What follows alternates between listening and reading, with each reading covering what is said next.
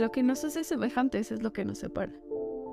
En lugar de obsesionarnos con que nuestras diferencias nos alejan, podemos verlas como una oportunidad para aprender, expandirnos y conectar a un nivel más profundo con la gente que nos rodea. Somos Alexis Gaona. Y Nilena Mascorro. Esto es Hortensia. Y creemos que el amor es el único camino. Déjanos acompañarte en tu camino de sanidad, para que no vayas por la vida rompiendo a otros. A poderle. ¿Te has puesto a pensar qué tan parecido eres a las personas a tu alrededor? ¿Qué tanto tienes en común con ellos o qué tanto de ti puedes encontrar en ellos? Si no lo has pensado, piénsalo. Cada ser humano cerca de ti está conformado por espíritu, alma y cuerpo. Cada ser humano cerca de ti siente, piensa y construye basado en su contexto, personalidad, estilo de vida, valores. Cada uno elige con base en su experiencia, la forma en la que su cerebro emocional, la amígdala, responderá ante los eventos que acontezcan a lo largo de su vida. Qué ironía, ¿no? Lo que nos hace semejantes es lo que nos separa. Es prácticamente la razón de divisiones cuando realmente fueron puestas en nosotros para unidad y conexión. Sí, las emociones son parte del ser humano, tan esenciales como la respiración. Indican el estado de tu mente, le avisan químicamente a tu cuerpo cómo funcionar en el estado más óptimo. Yo creo que las emociones son como la melodía de tu diario vivir porque pueden actuar a tu favor o en tu contra, dependiendo obviamente cómo las uses o cómo las administres. Estas, como dijiste tú, las benditas emociones te ayudan a conocerte, te ayudan a reconocer cuándo es un buen momento para ser feliz, cuándo es un buen momento para enojarte. Sí, y cuando tus emociones han sido ignoradas, probablemente jamás nos enseñaron a lidiar con ellas o a usarlas correctamente, no sabemos por qué o para qué están ahí. Fíjate que en diferentes culturas y religiones han intentado darle sentido precisamente al conflicto interno que se produce en el ser humano. Por ejemplo, en la carta a los Gálatas y a los romanos, el apóstol Pablo habla del conflicto entre el espíritu y la carne. Pero para Buda, este conflicto lo representó con una metáfora de un elefante y un jinete, siendo el jinete quien representa al ser espiritual y racional, mientras que el elefante representa al ser emocional.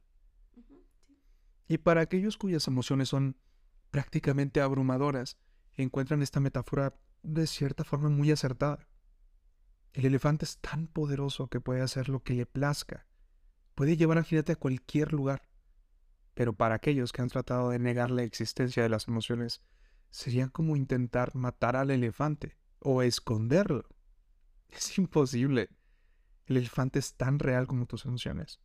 Y creo que sería un desperdicio matar al elefante porque es un recurso que puedes usar para llegar de un punto A a un punto B de manera no tan agotadora.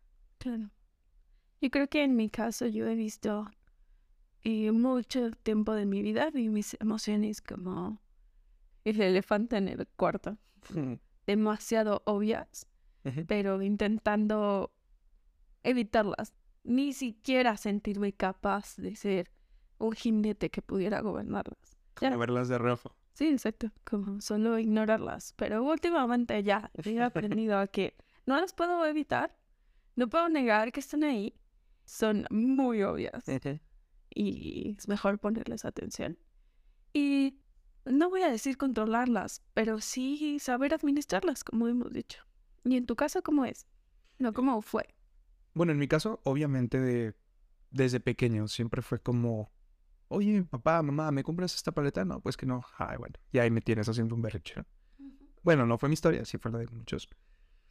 Pero creo que todos nos podemos relacionar en esto. Creo que de todas las situaciones posibles, al menos de una podemos coincidir, o en una podemos coincidir todos. Y sí, donde obviamente dices, chale, y te da para abajo, y te sientes triste, o te sientes frustrado, o enojado, de que, oye, ¿me dejas ir a una fiesta? No y ahí todos estamos llorando o haciendo, deshaciendo, a diestra y siniestra. Pero sí, de un tiempo para acá también, obviamente que ya le empecé a prestar más atención a todo este tipo de situaciones que despertaban estas emociones en mí. sí fue como, no nada más qué estoy sintiendo, ni como en cuánto, en cuánta cantidad lo estoy sintiendo, sino qué de todo eso detonó mi reacción. Porque si me dicen, o de pequeño, si me decían, no puedes ir a esta fiesta, ¿qué me hizo sentir el enojo? Pues tal vez que me dijeran que no, o tal vez la forma en que me dijeron que no, o que ya tenía mucho tiempo sin salir y fue como aplazarlo más. Entonces, prestarle atención a ese tipo de, de detalles, no tanto al molde, por así decirlo, sino al fondo, e ir realmente a la raíz de lo que está despertando eso. Entonces sí, por... Sí, entonces por mucho tiempo sí fue como estar no viviendo las emociones, sí sintiéndolas, pero de cierta forma como no queriéndoles dar poder, pero tomando poder sobre mí.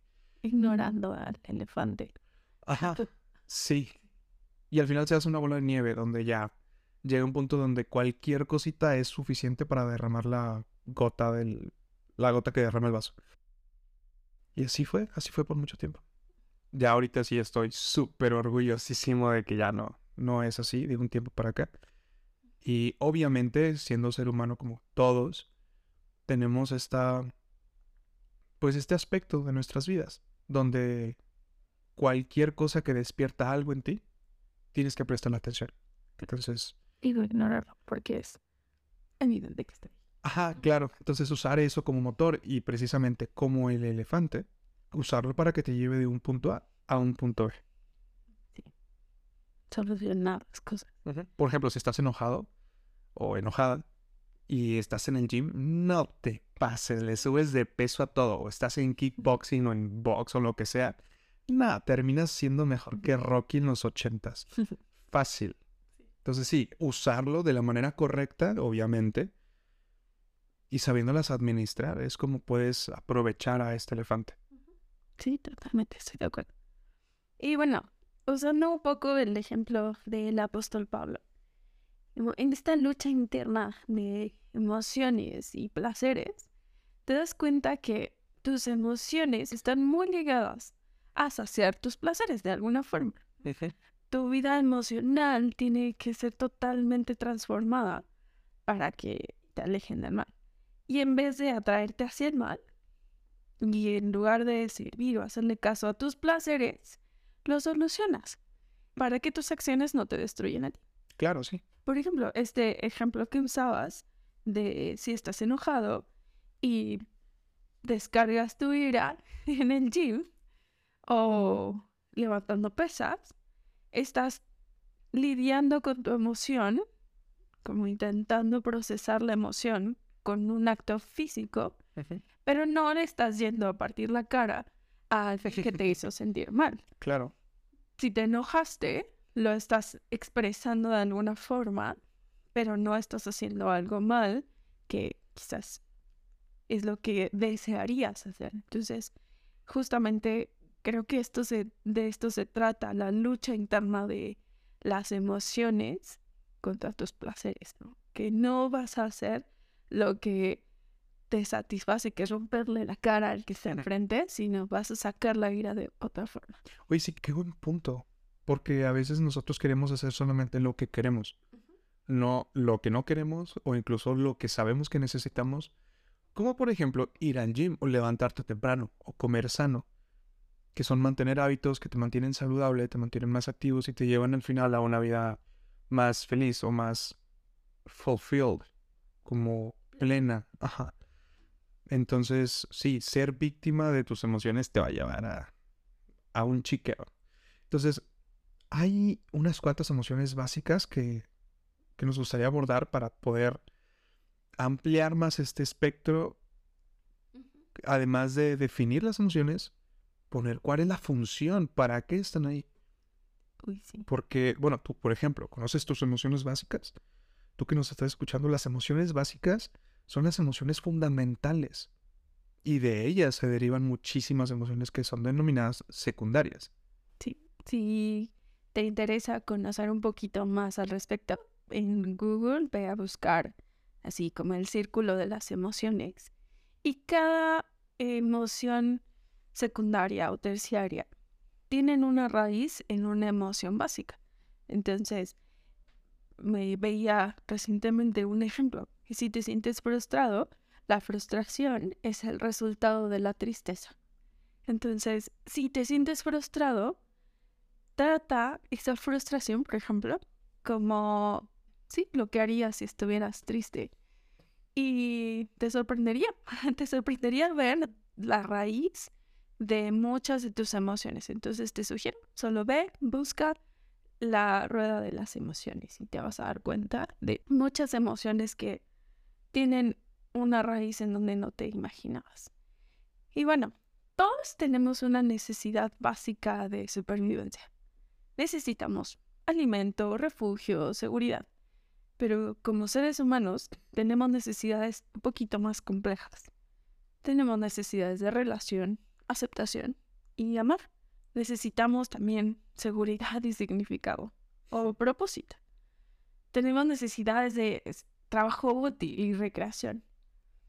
Las situaciones que privan a la gente de estas necesidades, o sea, cuando no las tienes, producen en ti enojo. Y el enojo es la reacción o es la emoción que tenemos ante la injusticia ante la falta de que nuestras necesidades básicas nos sean suplidas. Esta falta provoca en nosotros ira o enojo, cuando, específicamente cuando las faltas son acumuladas, se produce ira. Y el ser humano puede reaccionar de formas muy agresivas ante la acumulación de la ira. El enojo surge cuando tus convicciones básicas son amenazadas tus convicciones, por ejemplo, de injusticia, control, expectativas no satisfechas o abuso. En esta emoción del enojo, creo que es, es fácil identificar cuando alguien se enoja. Creo que es de las más sencillas de reconocer. Y creo que es también una de las más temidas, pero es necesaria. Si lo piensas que es necesario para que tú veas cuáles son tus niveles de en dónde o qué reconoces como injusto. Creo que es una de las emociones que más útiles, más obvias, pero totalmente de supervivencia.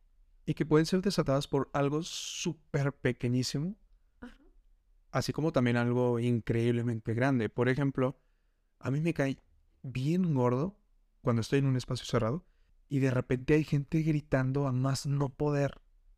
Tienes muchas voces, muchas personas, tienes el calor del momento y aparte estás haciendo o estás escuchando el eco.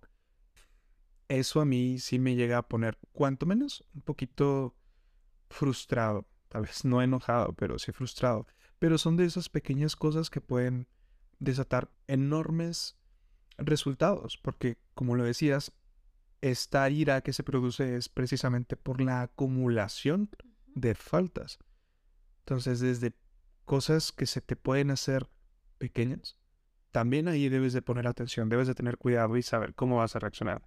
Si le vas a decir a la gente, ya, cállate o no estés gritando, en lugar de decir, oye, carnal, brother, hermano, compa, como quieras decir, le puedes bajar tantito. Nada más, no tienes que dar explicaciones. A menos que quieras, pero en la mayoría de, las, de los casos es muy probable que no tengas que dar explicaciones. Simplemente decir eso. Y la gente, de cierta forma, no necesariamente va a entender por qué lo estás pidiendo, pero, no sé, de cierta forma se va a sentir avergonzada o va a ser como, ay, sí es cierto, me estoy pasando un poquito de volumen. Y es donde la gente se hace consciente de ello. Y también creo que es bueno que tal vez para lo que para mí es poco, para alguien no lo es. Que y lo que yo considero como, uff, este es mi detonante de enojo así total, para otra persona probablemente no lo sea. Entonces, justamente, no minimizar o no invalidar las emociones de otros. No decir como, ay, no exageres. Ni siquiera estaba gritando tanto. Que a veces inconscientemente lo hacemos, e invalidamos las emociones de otros, pero el que tú lo sientas es más que suficiente. la otra persona no tiene por qué sentir la misma emoción que tú o, de ser detonada por la misma situación. Y eso también es válido. Entonces sí, creo que eso añadiría, ¿no? En este momento. Y pasa algo un poco similar con el miedo. El miedo es uno de los principales impulsores del elefante. Es la emoción que te advierte del peligro que tienes que evitar. En este caso, el miedo, como lo acabo de decir, te advierte del peligro que tienes que evitar. El enojo, de cierta forma, te está advirtiendo que hay un peligro que puedes desatar. Y con el miedo es normal cuando, o sea, sí, es normal tener miedo cuando estás caminando por una ciudad nueva de noche. Cuando, no sé, este impulso que envía a tu cerebro es, sí, es natural para que actúes y tomes las precauciones necesarias. Que digas, bueno, esta persona se ve como que me puede asaltar. pues bueno, te cambias de acera o caminas más rápido. En fin, te lleva a esa acción. El miedo te empuja a pensar cuidadosamente antes de actuar. Y la pregunta que te debes de hacer es, ¿cuál es el peligro que estimula mi miedo? Yo le tengo un miedo sorprendente a las alturas. A las alturas, al mar abierto, a oscuras. Y bueno, a la oscuridad. Pero sí, o sea, si estoy en el océano, en una torre de. en una torre petrolera, por ejemplo, y es de noche, no te pases, me muero y me. Me hago en los pantalones fácil. Y quizá tus miedos son mucho más profundos que los superficiales. Tal vez te muestren raíces de fracaso o incluso de rechazo que manchan tu identidad y que no te dejan vivir tu mejor versión. El miedo está en ti para que seas un ser que busca la aventura, que busca cosas nuevas, cosas excitantes. El miedo te impulsa a cambiar y fue puesto en ti para no conformarte. Escuchabas en mucho, si tus sueños no te dan miedo, no son los años correctos. O no estás soñando en grande. Y sí, son precisamente los sueños que te dan miedo los que te impulsan a retarte. Que te impulsan a hacer un poco más de ti, de, esa... Si está en tus sueños porque puedes alcanzarlo. Y el, empujarte, ¿no? A hacerlo. Y qué, qué diferente pensar en que el miedo es algo que te impulsa. Yo creo que el miedo es una de esas emociones que evito mm. a causa de lo que sea, ¿no? Y, y puede ser miedos. Yo creo que mi miedo más constante es que la gente me deje de hablar y que, bueno, sí, causa de... Más adelante van a escuchar más de mí, pero y sí, este miedo de ser abandonada y etcétera. Pero justamente viene, como hablábamos, no solo de lo superficial, o sea, no solo del evento, sino de una raíz de inseguridad, una herida profunda que está ahí constantemente, o de un trauma también, ¿no? Que por ejemplo, mucha gente que es introvertida siente miedo o sentimos miedo. Yo ahorita no me considero introvertido, pero en el pasado sí. Entonces entiendo muy bien que cuando entras a un, nuevo ciclo, digamos, un nuevo año en la escuela o que estás en una fiesta y hay mucha gente que no conoces, entonces no quieres estar solo, pero no sabes cómo acercarte o cómo propiciar una conversación. Eso puede ser aterrador. A mí me pasaba que me temblaban las manos, me temblaban las piernas, me sudaban las manos, se me quebraba la voz estaba bien feo, súper incómodo. Yo me tuve que hacer extrovertido por necesidad básicamente. Porque tenía un trabajo en donde me tenía que relacionar con mucha gente, pero muchísima gente. Entonces, en ese medio es de prácticamente quedar bien, llevarte bien con todos y cero tensión. Entonces, ser capaz de tomar la acción necesaria para to overcome, para sobrepasar o superar el miedo a lo que estás viviendo, es lo que te va a llevar al otro, al otro lado. Por así decirlo, el miedo es un puente que tienes que atravesar para llegar de donde estás a donde quieres llegar. Y que justamente es la emoción que te ayuda a reconocerlo. necesito vencer esto. Necesito avanzar en esto. Y bueno, hay una, la siguiente emoción que creo que es de las menos atendidas o conocidas, que es la vergüenza. La vergüenza te avisa que hubo una desconexión con alguien que aprecias o que amas. Es la emoción que te hace notar, hay algo mal en mi relación con esta persona. Y ella o él no está feliz de estar conmigo. Es la emoción que afecta directamente a tu valor, a tu identidad. Y hay un, hay un escritor que se llama John Bradshaw, él dice que hay una vergüenza sana y una vergüenza tóxica. Él dice que la vergüenza sana es la que te recuerda que tienes limitaciones como ser humano y que necesitas ayuda, que no puedes hacerlo todo tú. Y la vergüenza tóxica te quita valor, te devalúa y te hace sentir inferior, te hace sentir menos.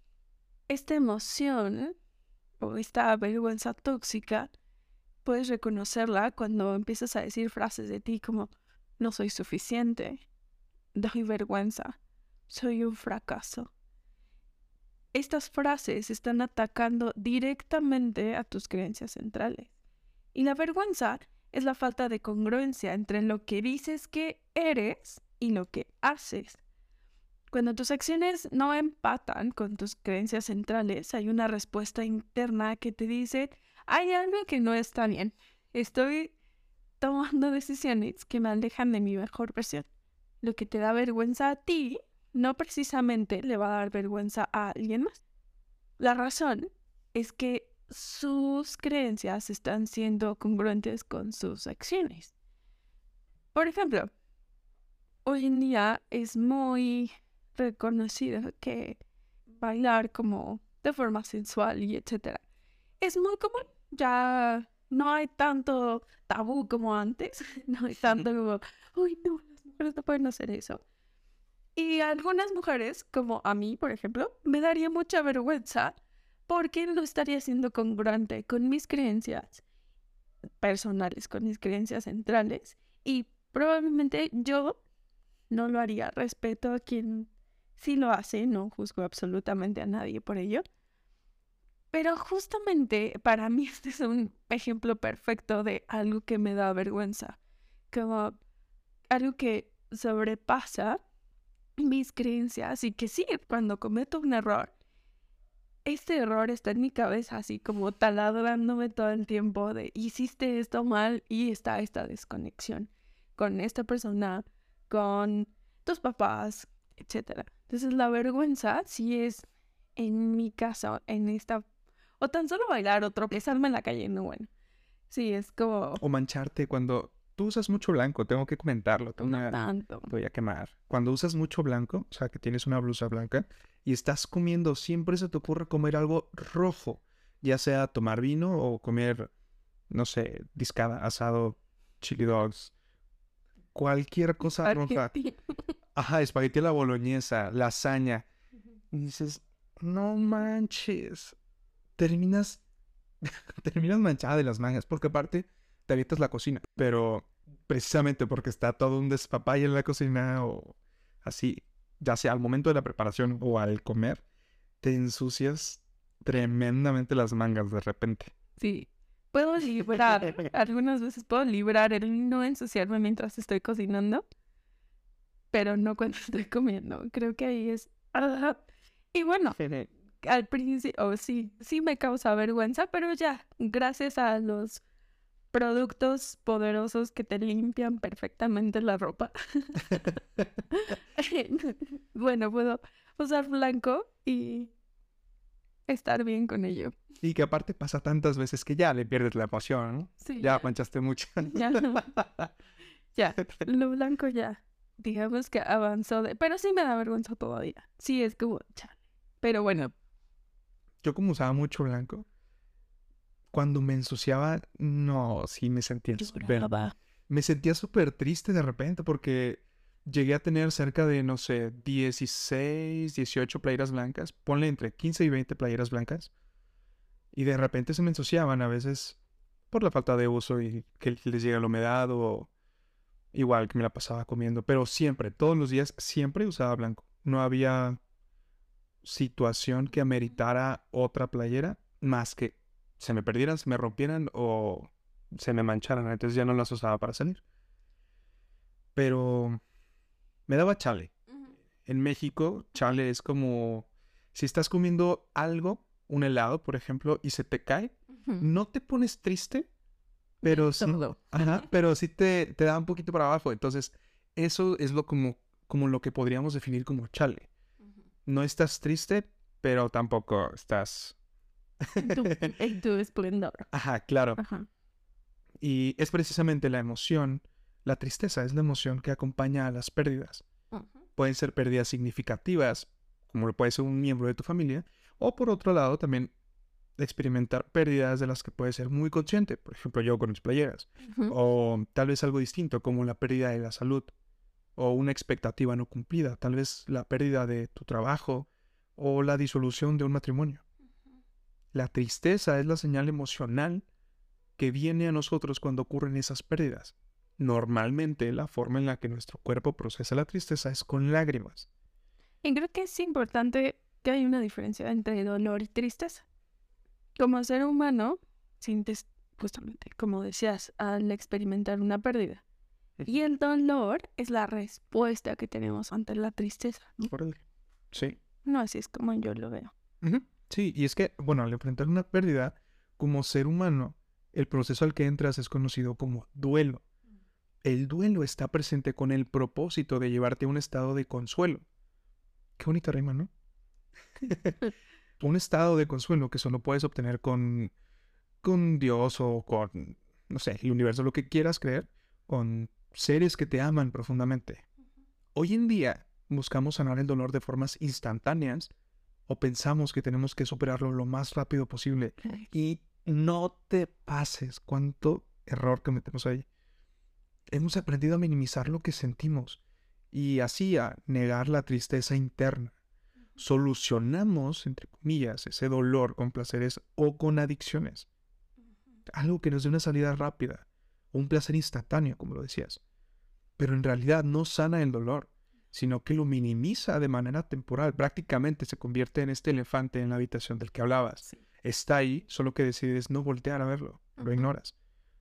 En un momento te adaptas a lo que te produce placer y con el tiempo ya no lo hace más.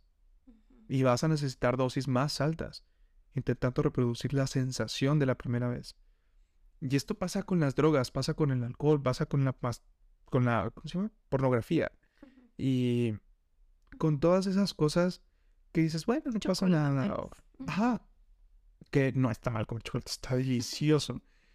Pero si obviamente estás siguiendo un régimen alimenticio, tal vez no es lo mejor para ti en este momento. O si lo estás haciendo solo para cubrir el dolor. Claro, sí. Lo he visto en casos de gente con alcoholismo o gente que ha estado lidiando con alcoholismo y de repente prueban una gotita. Y esa gotita se convierte en un trago. Y muchas veces no ocupan tomar tanto para ponerse hasta atrás, como decimos aquí. O incluso con la pornografía. Y durante se puede sentir como, pues está chido. Pero en el segundo en el que termina lo que estás haciendo, te sientes culpable y precisamente te da vergüenza. Te sientes culpable, te sientes um, shameful, como avergonzado, y empiezas a actuar conforme a ello. Ya no puedes ver a la gente a los ojos, ya no puedes estrechar una mano de manera firme, ya no puedes ni siquiera creer tú en ti. Y eso, o la exposición a ello, la larga te lleva a la tristeza y a la larga la tristeza te lleva a la depresión. Se convierte de una emoción a un estado. Sí. Porque lo estás viviendo todos los días. Nunca lo lidiaste con él. Solo lo ocultaste, solo lo minimizaste. Sí, estás, o sea, terminas por producir este escenario todos los días, o cuanto menos muy seguido. Creo que la tristeza, y al responder con dolor, te opaca. Siento esta, este peso o esta cosa que me está siguiendo por todos lados y que ni siquiera puedo ser quien disfruto ser y que es ir del dolor al placer continuamente. Estar buscando el, ay, duele esta herida de, por ejemplo, está muy cerca esta fecha de San Valentín de, ay, no tengo amigos, ay, no tengo pareja, ay, duele. Y buscas saciar estas partes. Con placer puede ser, voy a ir a comprarme un ramo de flores que para mí, o voy a comprarme una pizza completa y me la voy a comer yo. O cosas que piensas van a llenar ese vacío, pero ¿por qué no sentarte y hablar contigo? O si crees en Dios, si crees en que hay un ser supremo, hablar con este ser supremo y hablar con Dios y explicarle cómo te sientes. O sentarte con una persona y explicarle por qué te sientes triste. Y enfrentar esa emoción y no solamente buscar TikToks o buscar a los soldados caídos para reírle, sino realmente enfrentar el por qué me siento así y qué está afectando o qué no he procesado, qué duelo no he procesado, o qué no he dejado ir, o qué no he reconocido que me dolió como pérdida. Y te ayuda a ser consciente de tus acciones. Sí. Yo hace rato veía una imagen de, precisamente por la fecha cercana de 14 de febrero, una captura de pantalla de una conversación de un grupo de chavas, donde una decía, oigan, ¿y si compramos flores y nos las mandamos a nosotros y hacemos que como que nos las mandó alguien más? Y te pones a pensar, y al principio, o sea, si no lo profundizas, te da risa, ¿no? Pero ya después viene el pensamiento de, oye, ¿por qué nace eso? ¿Por qué estoy haciendo eso?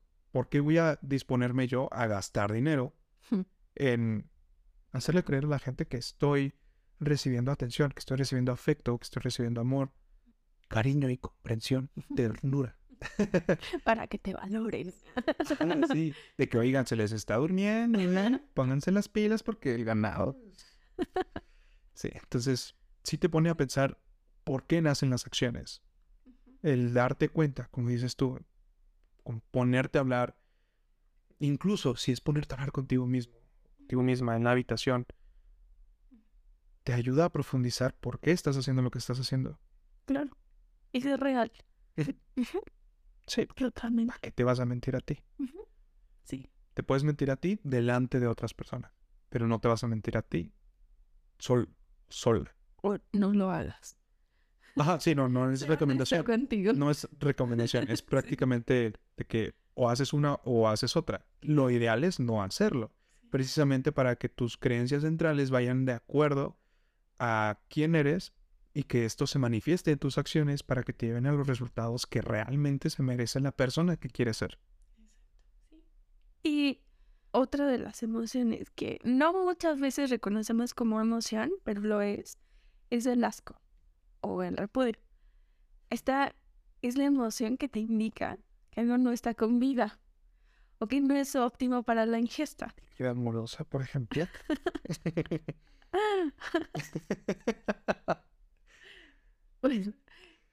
en el asco o el repudio evitan que comas comida echada a perder o que te des cuenta que algo está mal delante de ti. Es la emoción que te advierte de un estado o forma o acción incorrecta. Por ejemplo, deberíamos de sentir asco ante un plato echado a perder o el olor de un animal muerto. Provechito a quienes estén comiendo, por Provecho. o sentir repudio por la pornografía infantil.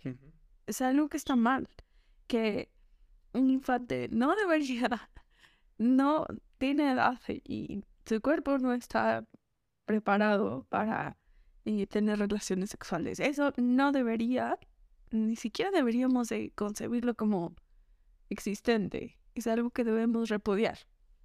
Sin ni pensarlo, no manches. Ajá. Nunca, yo antes de, de conocerlas, no sabía que realmente era una emoción. Como que solo sentía o pensaba que era un sentir. No una emoción, sino un sentir, una reacción. Ajá, sí, ándale. Pero es una emoción. Y eso es muy interesante saberlo. Y es que sí es cierto, realmente no la consideramos dentro de este espectro de emociones. Ajá. Nada más dices, pues si tú ganas de vomitar. o siento rechazo hacia tal. Pero no te pones a pensar dónde se produce, o qué lo produce, o, o cómo, ¿no? Y precisamente yéndonos a como al lado contrario está el gozo. El gozo es la emoción que sientes al ver el rostro de alguien que te ama. Es la emoción de conexión, es la emoción que conecta sanamente y te ayuda a formar una relación entre tú y otro ser humano. O tal vez entre otro ser existente. Por ejemplo, los perritos. No manches. A los perritos. El gozo se experimenta al saber que tienes una conexión de paz y amor con alguien más. Por ejemplo, los bebés son los que tienen esta conexión de paz y amor y gozo mucho más rápida. Ellos cuando están así como delante del bebé, porque ¿quién no ha experimentado eso? No contestes. ¿Quién no ha experimentado eso de ver un bebé enfrente de ti y tenerlo y decir, ¡ay, qué bonito! Y inmediatamente empiezas como, ¡ay, quién te quiere! ¿Quién te quiere? ¿Quién lo quiere? ¿Quién lo quiere? lo ritmo. ellos, los bebés tienen esta conexión de paz inmediata. Y sí, sí lo has notado, sí has tenido esta expresión con los hijos de mis amigos que están en Alemania. Pero sí hay, esta, hay esta conexión de, de uso instantánea que provocan en nosotros. Es que los bebés son los seres humanos con los que pasa esto más fácilmente. O sea, sí puedes tener una conexión de amor y de paz súper sencillo, porque ellos imitan inmediatamente lo que perciben si les estás haciendo, no sé, viscos o caritas así como chistosas, pues se van a empezar a reír porque es lo que están viendo. Entonces lo reflejan. El gozo es el estado más óptimo de una persona. Y eso es algo que tienes que tener presente. Es el estado en el que el cerebro funciona mejor. Date cuenta de esto. Todo está regulado. Es la cantidad correcta, en el momento correcto, de la manera correcta. Sí. Y que no necesariamente tienes que ser mis sonrisitas por todos lados, sino el gozo también es este estado de paz y de tranquilidad que todos, yo creo que ustedes acaban de notar o pueden notar, que nosotros tuvimos un pico de gozo como riéndonos y hablando al respecto de los bebés, pero ahorita estamos llegando a un nivel de paz que tiene que ver con el gozo. Así es el gozo, como picos de... Pero que siempre regresas a este estado en el que estás bien. Y esto... Calmness. Sí, exacto. De, sí. Calma, tranquilidad. Pero que ese es el punto. Después de estar en picos, regresar a la paz, regresar a que tus emociones estén balanceadas y, y estar bien. No necesariamente estarte riendo por todo y en todos lados y sonreír, sino aprender a vivir, estar pleno y en paz. Sí, no tienes que ser Mr. Extrovertido 2000 en, no sé, en un funeral, por ejemplo. Ah, claro. No te pases. A mí me pasó algo, lo quiero abordar. Me pasó en un funeral el año pasado. Pasó de darnos un buen ejemplo de vergüenza. Adelante con el Amo. Porque, bueno, ya era de noche y ya me estaba dirigiendo hacia el auto para, pues ya, irme a dormir. Entonces, estaba con mi hermana y mi mamá y estábamos despidiéndonos de unos como tíos lejanos, pero no de sangre. Nos estábamos despidiendo y de repente alguien me dice, oye, estás bien, bien grandote, te ves bien guapo y no sé qué. Y yo, gracias, siempre trato de, de verme bien para las mejores ocasiones. Y ahí me di cuenta de que estoy en un funeral, ¿qué me pasa? y en corto fue como, pero, pero sí, qué pésima situación para vernos de esta forma, ¿no? Así como tratando de... Sí. y nada más se me quedaron viendo así como que, ay, vato. bueno, mi, mi hermana y mi mamá sí se me quedaron viendo así como que, ay, ay, sí, ya tenías que ser. Y es que precisamente mucha gente me dice lo mismo, que manifiesto lo que, lo que pienso o lo que estoy sintiendo. Por ejemplo, cuando hablo de los perritos me pongo así como bien contento. Sí, pues muy contento. Entonces sí, se trata de que vivas tus emociones, sientas tus emociones, pero también las manifiestes, no te las quedes guardadas. Si estás, no sé, cantando... ¿Cuál es una canción que te pone feliz? Chilito. Justo estaba pensando en Cielito Lindo. Bueno, entonces imagínate que estás bailando la Macarena y estás, estás bailando la Macarena en una fiesta.